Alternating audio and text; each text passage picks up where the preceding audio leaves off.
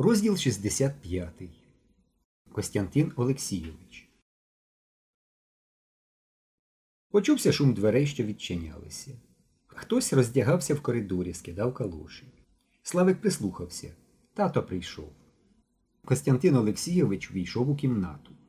Завжди червоні його щоки від морозу стали ще більш червоними. З-під погано зав'язаного галстука видно було велику мідну запонку на зім'ятому комірці. Його маленькі очі дивилися, як завжди, насмішкувато і добродушно. Ага, піонери. привітав він хлопців. Добрий день. Він поздоровався за руку з кожним, у тому числі і з Славиком.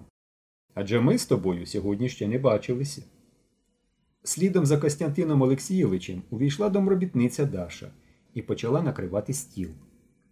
Костянтин Олексійович помив руки, повісив рушника на спинку стільця і сів за стіл. Славик перевісив рушника в спальню і повернувся в їдальню. Ну, піонери, про що розмовляли? Костянтин Олексійович помітив конверт, що лежав на столі, взяв його в руки, почав розглядати. Петроград, адресний стіл. Кого це ви розшукуєте? Так, одного чоловіка. Славик забрав у батька лист і заховав його в кишені. Ну ну. Справи секретні, засміявся Костянтин Олексійович, відщіпуючи і жуючи хліб. Так про що у вас була бесіда? Про що розмовляли? Ми, тату, про різні спеціальності говорили. Хто ким буде, відповів Славик. Гм, ну і що ж? Хто куди? Ми так, напевно, просто розмовляли. А все ж таки. Костянтин Олексійович посипав суп перцем, сьорбнув. Все ж таки.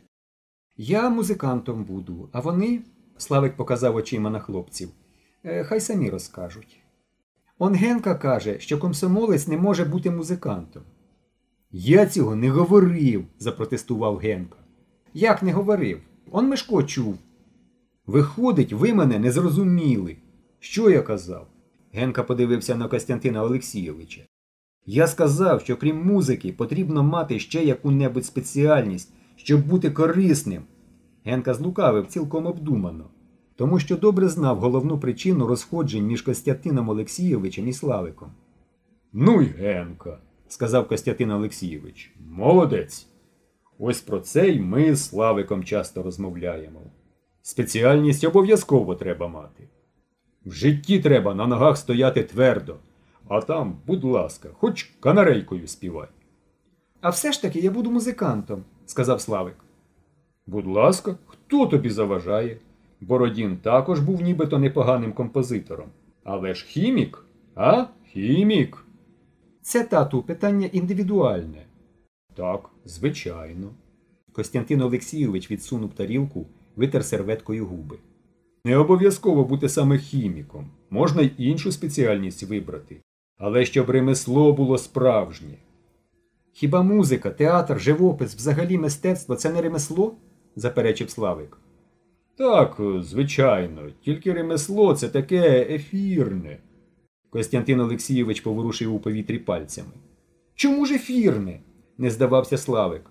Хіба мало людей мистецтва? Чайковський, Глінка, Рєпін, Толстой. Ну, брат, протягнув Костянтин Олексійович. То ж гіганти, титани, не всякому дано. Він помовчав, подивився на Мишка, потім посміхнувся. Ну, а що Мишко скаже з цього приводу?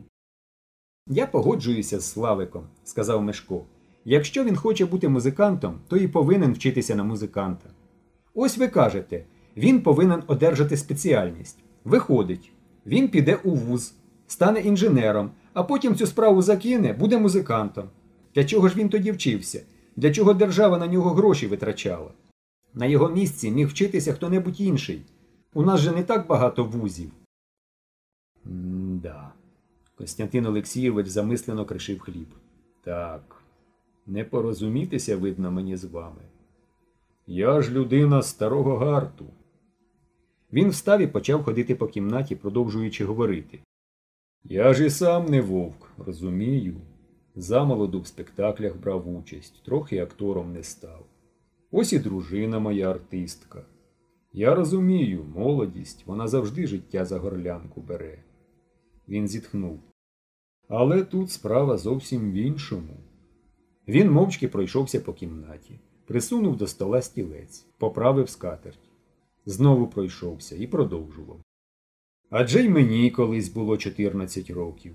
Був у мене свій хлопчачий світ, свої інтереси, були товариші, рідні, книги, мрії були. А кругом життя було. Життя, повторив він і підняв палець, дрімучий ліс. І цікаво, і страшно. Як же я там один буду? Один, без рідних, без товаришів, без своєї хати. Пам'ятаю, і мати моя все мене жаліла. Як, мовляв, ти один пробиватися будеш? Пробиватися. Слово ж яке? Він розсік могутнім кулаком повітря. Пробиватися, битися. От як. А ось він, Костянтин Олексійович показав на мишка, він уже державні гроші рахує.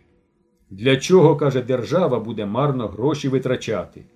Я молодий був, думав, ага, ось хороше місце є, прибуткове. Як би мені його захопити? А він, Мишко, каже: Ти, Славику, дарма у вузі місця не займай. На цьому місці інший може вчитися. Інший. А хто це інший? Іванов, Петров, Сидоров, хто він? Родич його, приятель? Та ні, він його і в очі не бачив, він його не знає і знати не хоче. Йому важливо, щоб держава ще одного інженера мала. Ось він про що піклується. Хіба це погано? посміхнувся Славик. Я не кажу, що погано. Костянтин Олексійович мовчки пройшовся, потім зупинився навпроти Генки. Ну, Генко, розбили вони нас, га? А чому це нас? заперечив Генка. Вас, а не нас. Як це так? ще раз дивувався Костянтин Олексійович. Адже ти щойно ніби підтримував мою точку зору. О, протягнув Генка. Це коли було? І відійшов у бік. Єдиного спільника мав і його втратив, розвів руками Костянтин Олексійович. Ну, а ти сам ким збираєшся бути? Я піду в флот служити. У нього сім п'ятниць на тиждень, засміявся Славик. Півгодини тому він збирався в Фабзавуч, а тепер у флот. Спочатку в Фабзавуч, а потім у флот, холоднокровно відповів Генка. Так, так. Ну, а ти, Мишко? Не знаю, я ще не вирішив. Він теж у Фабзавуч збирається, крикнув Генка. Я знаю. А потім поступить у комуністичний університет.